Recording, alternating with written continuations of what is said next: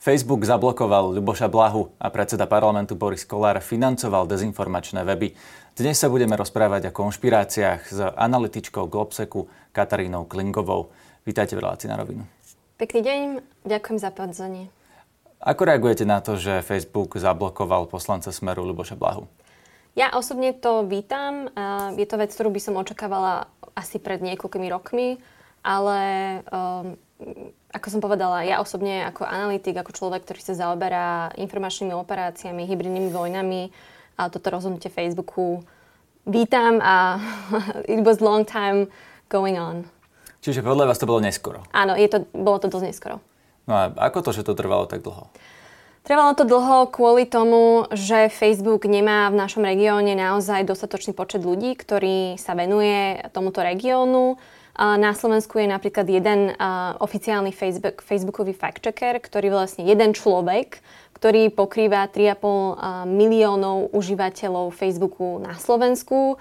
A vieme z našich a z iných výskumov, že na Slovensku je, alebo na slovenskom Facebooku je vyše 1800 rôznych dezinformačných problematických Facebookových stránok, otvorených skupín, a to ešte ne, nemá niekto zmapované, tie zatvorené skupiny, kde sa naozaj polarizuje tá spoločnosť. Um, a jeden človek proti tým 1800 alebo 3,5 milióna užívateľov naozaj uh, veľmi veľa vecí nespraví. Prečo je to jeden človek? Uh, pretože uh, Facebook má určite nastavené pravidlá. Uh, je to jeden človek, ktorý pracuje pre uh, francúzsku spoločnosť AFP. Uh, nie je to vlastne, je to Slovák, ale vlastne um, ten, na, Slovenským nezávislým fact-checkerom nie je žiadna slovenská, povedzme, uh, spoločnosť. Uh, uh, Facebook vytvoril vlastne to, že Independent Fact-Checking Network, uh, ktorá má veľmi prísne pravidlá, ktoré tie organizácie, ktor- ak sa chcú stať ich členmi a ak chcú byť týmito nezávislými uh, fact-checkermi Facebooku, musia splniť.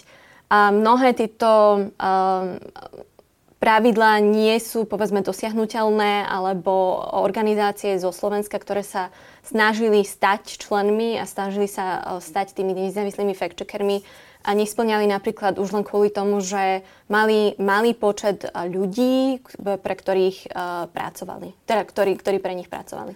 Tie oficiálne dôvody toho, prečo Facebook zablokoval Luboša Blahu, boli, ja, ja ich teraz prečítam, aby som bol presný, hate speech, teda nenávisné prejavy, tzv. dehumanizácia, to je keď nazval amerických občanov psami, to vieme, že to je taktika niektorých páchateľov genocídy, že Hitler takto podobne generalizoval Židov pri rvanskej genocíde. Celé etnikum bolo nazývané švábmi a podobne, čiže dehumanizáciu poznáme ako takúto praktiku. Druhý bod boli dezinformácie o konš- a konšpirácie o covide a očkovaní. A tretí bod bol harassment a bullying. Bullying je v podstate šikana. A to vo vzťahu k sexuálnej sfére. A to sa vzťahuje na prípad, keď nazval partnera prezidentky konkubínou. No, minimálne tento tretí bod je zjavné, že to je hrubá neslušnosť, ale je to naozaj na zákaz? Um, ja si myslím, že áno. Akože všetky sociálne platformy majú určité komunitné normy správania sa. Facebook je vlastne súkromná spoločnosť, ktorá môže kedykoľvek hoci koho a zo svojich užívateľov, ak poruší tieto komunitné normy komunitného správania a, alebo slušnosti, vymazať. Toto rozhodnutie nebolo z jedného dňa na druhý. Tých 13 adminov, ktoré vlastne správovala túto facebookovú stránku, vrátane pána Blaha, dostalo niekoľko notifikácií. Oficiálne to Facebook nazýva ban, a my to môžeme povedať napríklad také žltá, žltými kartami. Takže... To bol ten zákaz na 3 dní napríklad a podobne s upozornením, že ešte raz porušíte pravidla Facebooku, tak eh, môžete byť zablokovaní na dlhšie. To ty myslíte? Áno, áno, presne.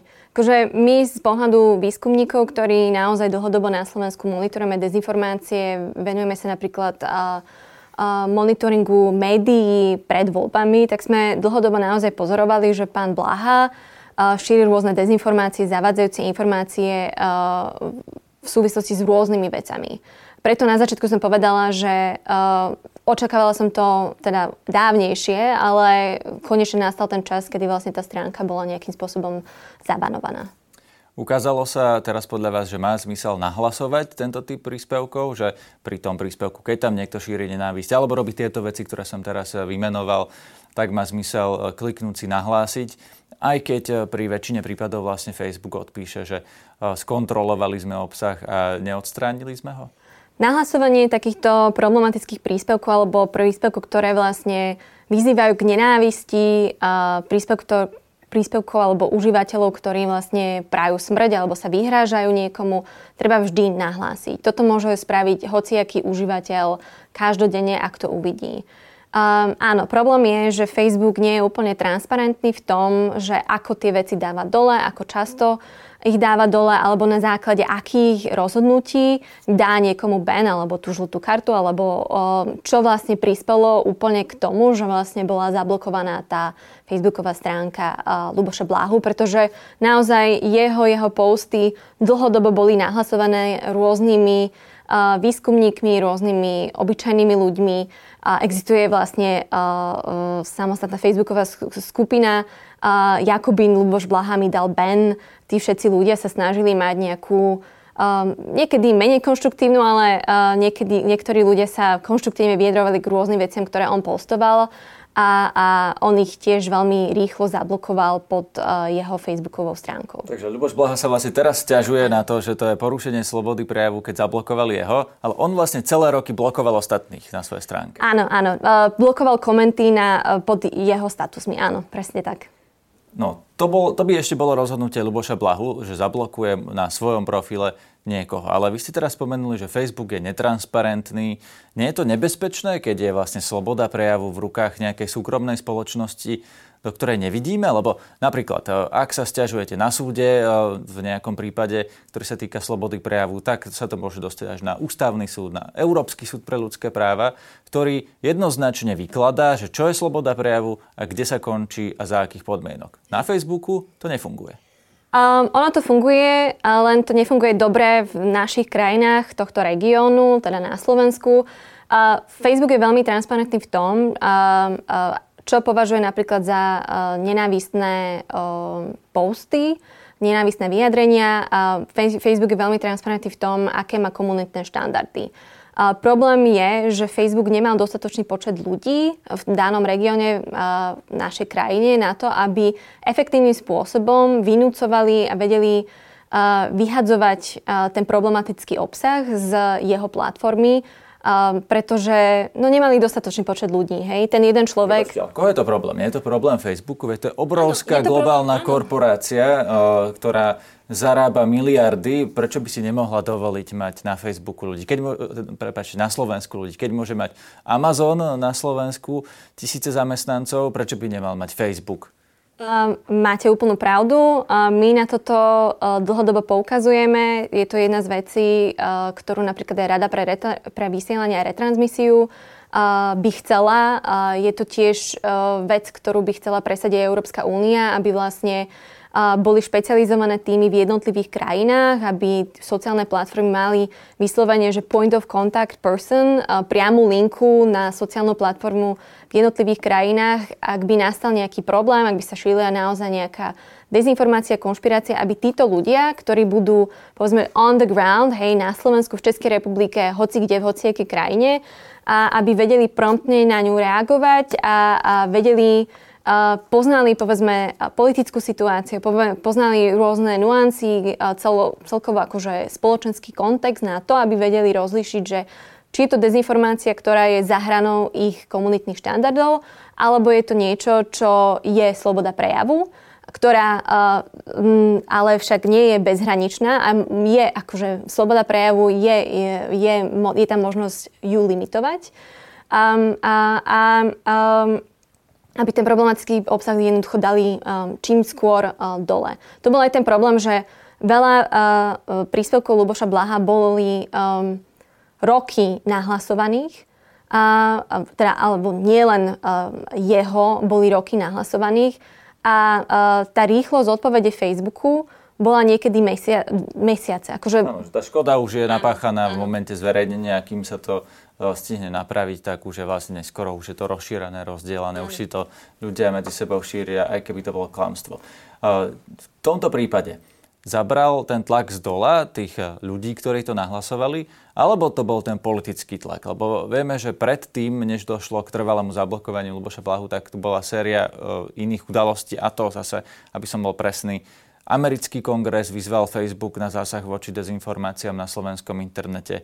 Premiér Heger sa stretol s vysoko predstavením predstaviteľom firmy Meta Nikom Klegom. Prezidentka Čaputová písala list eh, šéfovi Facebooku, pánovi Zuckerbergovi.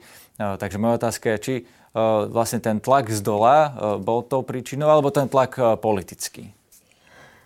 Ja ako človek, ktorý je súčasťou spoločnosti, poviem, že ja si myslím, že ten tlak bol vyvinutý z dola, lebo je to dlhodobá práca nielen výskumníkov, ako som ja, ale dlhodobá práca novinárov, toho nezávislého fact-checkera. Je to dlhodobá práca ľudí, ktorí naozaj dlhodobo nahlasovali pána Luboša Blahu. Je to dlhodobá práca expertov, napríklad Rady pre vysielanie, retransmisiu, je to dlhodobá práca Európskej únie, Európskeho parlamentu,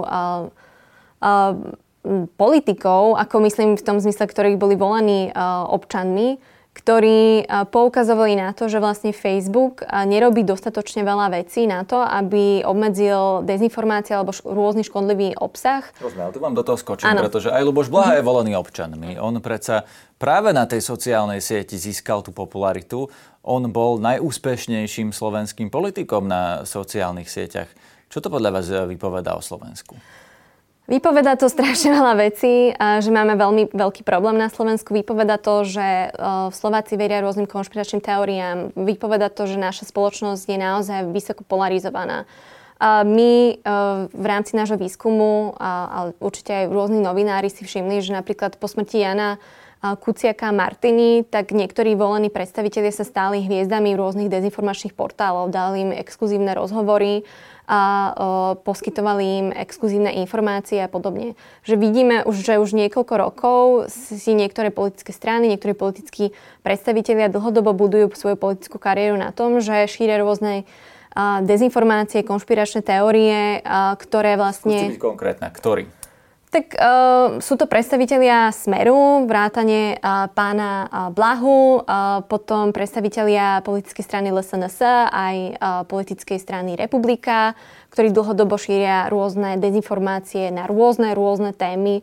Toto nie je záležitosť len posledných, povedzme, že dvoch rokov, ale je to záležitosť niekoľko rokov dozadu, neviem, či to bolo rok 2017 alebo 2018, predstavitelia politickej strany LSNS šírili veľmi medializovaný hoax o tom, že bola znásilnená uh, žena uh, v uh, v zahraničnom rýchliku a vlastne predstavitelia zelenej hliadky zabránili tomuto znásilneniu. Tak akože tak, áno. Zelená hliadka, to myslíte tých kotlebovcov, čo si obliekajú tie trička, ale bola to nepravda?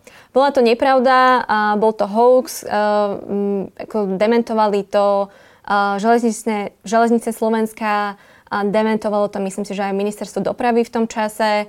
Uh, bol to hoax, ktorý sa veľmi virálne a veľmi efektívne šíril medzi rôznymi skupinami, uh, facebookovými skupinami tejto politickej strany, že vlastne oni zabránili uh, tomu, že táto žena, táto, táto um, žena, ktorá bola, bola vo vlaku,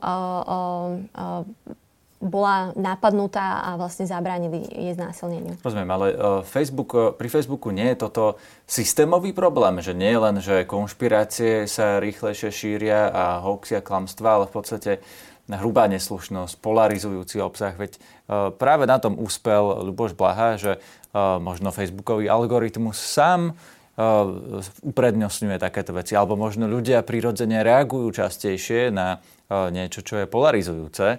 Takže tá otázka je, nie je to viac problém Facebooku, nastavenia tej sociálnej siete ako slovenskej spoločnosti?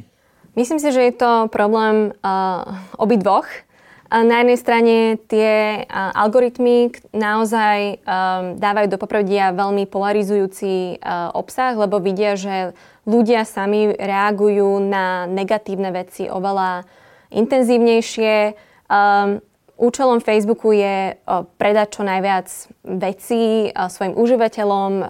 Chcú, aby tí užívateľia čo najviac boli na tej sociálnej sieti. To znamená, že im ten uh, polarizujúci clickbaitový obsah o to viac budú dávať, ukazovať. Problém je ten, nastáva vtedy, keď vlastne sa tí užívateľia dostanú do informačných bublín, keď naozaj celé to ich videnie sveta je už potom o tých dezinformáciách, o tom konšpiračnom myslení a, a naozaj nedôverujú všetkému a všetkým. Najnovšie aj Boris Kolár, predseda parlamentu, e, sa ukázalo, teda denník ZME to napísal, že financoval niektoré konšpiračné weby, e, poslal približne 100 tisíc eur hlavným správam a hlavnému denníku. Hlavné správy, neviem ako hlavný denník, ale hlavné správy sú už zablokované Národným bezpečnostným úradom, pretože šírili ruskú propagandu. Najnovšie sa Boris Kolár dokonca vyjadril, že to bude robiť naďalej, keď e, Národný bezpečnostný úrad e, tie stránky odblokuje. Čo si o tom myslíte?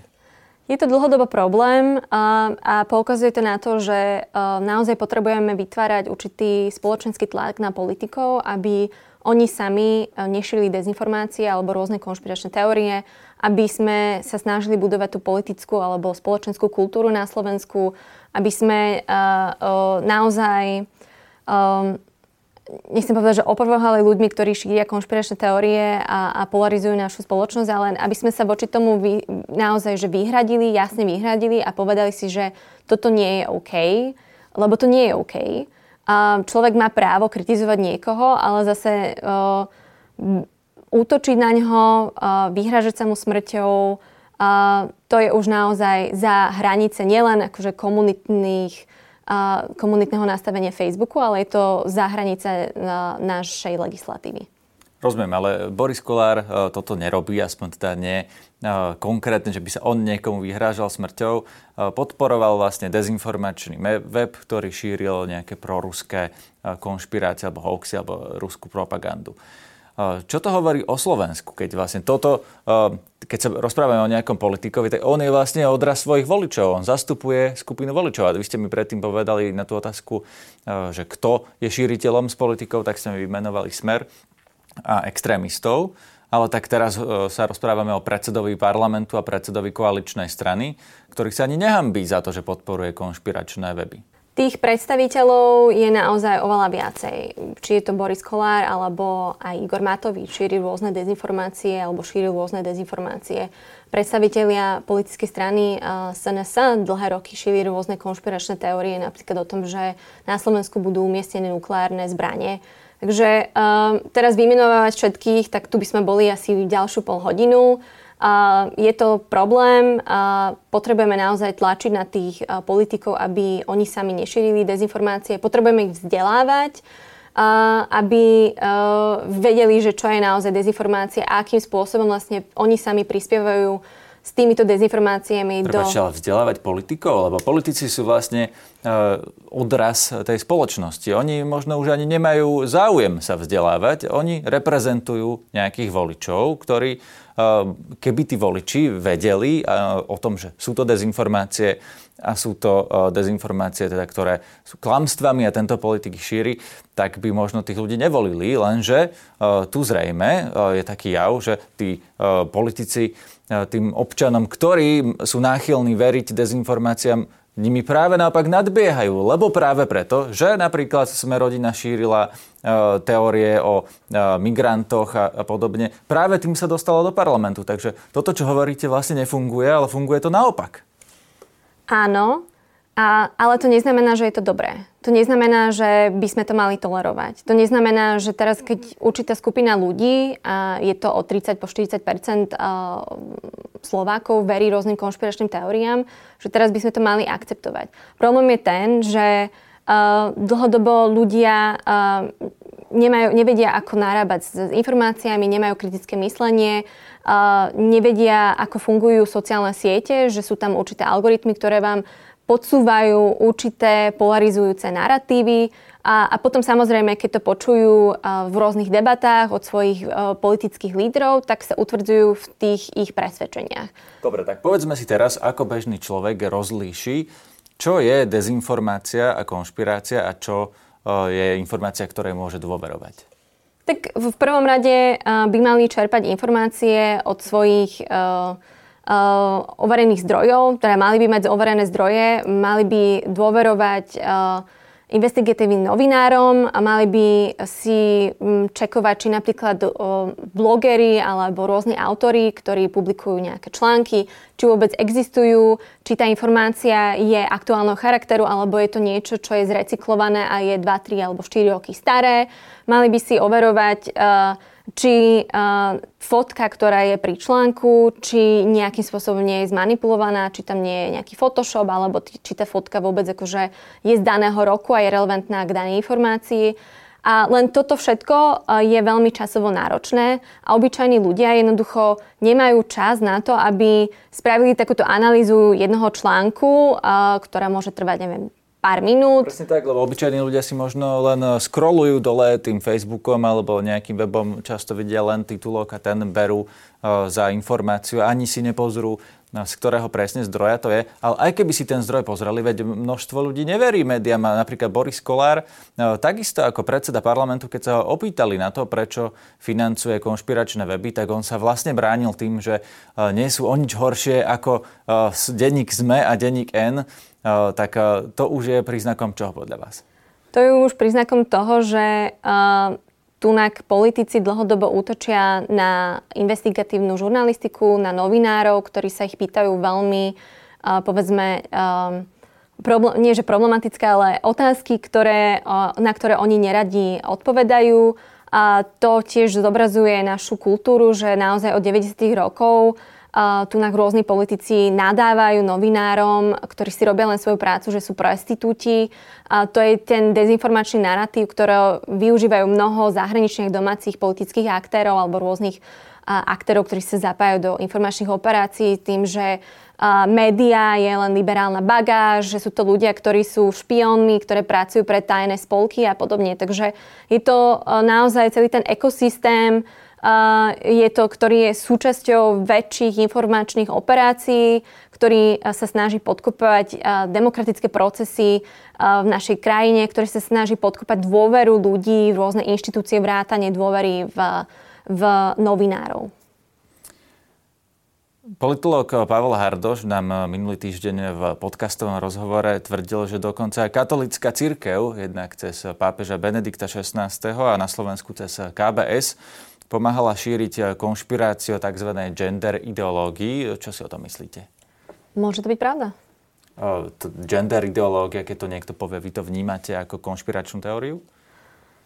Ja, mm, ja to nevnímam ako konšpiračnú teóriu, akože pre mňa gender uh, ideológia alebo um, ideológia, ktorá uh, podporuje práva LGBTI uh, ľudí nie je konšpiračná teória, ale uh, z hľadiska monitoringu, ktorý sme robili v minulosti, tak vieme, že rôzni predstaviteľe cirkvi alebo samotní niektorí kňazi aktívnym spôsobom šírili rôzne, povedzme, že viacej problematické kritické názory, kde vlastne šírili, no, liberalizmus útočí na našu, na našu identitu, LGBTI ľudia sú takí a takí. No takže... v ktorom prípade, alebo v, kde sa dá nakresliť tá čiara, že kde je to ešte, ako ste povedali, kritický názor, ktorý je legitímny a kde už je to konšpirácia, alebo sa dá rovno povedať, že je to nepravda?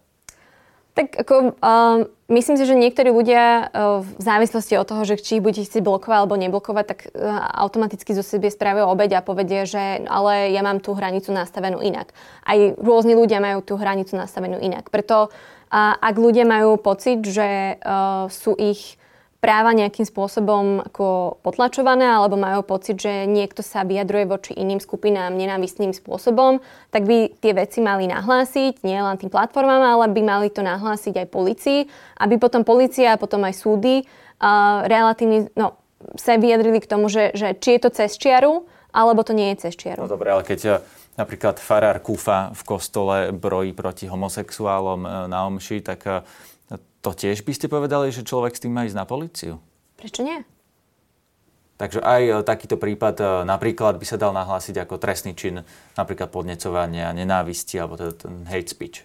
No, um, ak to splňa náležité podmienky, čo ja neviem, uh, či to splňa alebo nie, lebo ja nie som právnik a nie som ani vyšetrovateľ, ale ak ten človek z LGBTI komunity má pocit, že tieto vyjadrenia Farára Kufu sú nenávisného charakteru a chce naozaj prezistiť, že či kde je tá hranica, či, či Farár Kufa prekročil tú hranicu, tak áno, akože kľudne môže nahlásiť a podať sťažnosť na políciu. Ešte jednu poslednú otázku mám. Dnes som sa rozprával práve s predsedom zahraničného výboru parlamentu, pánom Marianom Kerim z Osmeru, ktorý na otázku o, o, o vlastne porušovaní medzinárodného práva zo strany Ruska voči Ukrajine reagoval, že ale veď aj na to bombardovalo Juhosláviu. Čo hovoríte na takýto argument? To je dosť častý, preto sa na to pýtam. Áno, ten argument nie je argumentom, je to argumentačný faul. Je, volá sa to, že whataboutismus, kedy vlastne na to, aby ste, namiesto toho, aby ste odpovedali na uh, nejakú vec reálnymi reál, reálnymi argumentami, tak akože uh, presuniete tú pozornosť na iné veci uh, a čo hento, a čo tamto a podobne. A len tá situácia je troška iná, aj tá spoločnosť sa zmenila, aj tá, to nastavenie, povedzme, v informačnom priestore je iné. Takže nemôžeme porovnávať určité veci, ktoré sa dejú dnes, ktorými sa delí napríklad v 90. alebo 70. rokov. Áno, určité veci sa stali, ale my žijeme teraz v roku 2022 a nemôžeme argumentovať rôznymi vecami, ktoré sa stali pomaly pred 30 rokmi. Rozumiem, ďakujem za rozhovor. To bola Katarína Klingová, analytička Inštitútu Globsec ktorá sa zaoberá dezinformáciami. Ďakujem veľmi pekne za pozvanie a za rozhovor. Tucson i30 Santa Fe Ioniq 5. Tieto a ďalšie modely značky Hyundai nájdete v novootvorenom showroome Autopolis na Račianskej 155 a v Bratislave. Nová predajňa Autopolis vás privítá v krásnych, novozrekonštruovaných priestoroch s prvou Hyundai elektrifikovanou zónou v Bratislave. Počas návštevy zaparkujte zdarma a môžete si dobiť svoj elektromobil. Navštívte Autopolis Hyundai Showroom na Račianskej 155A www.autopolis.sk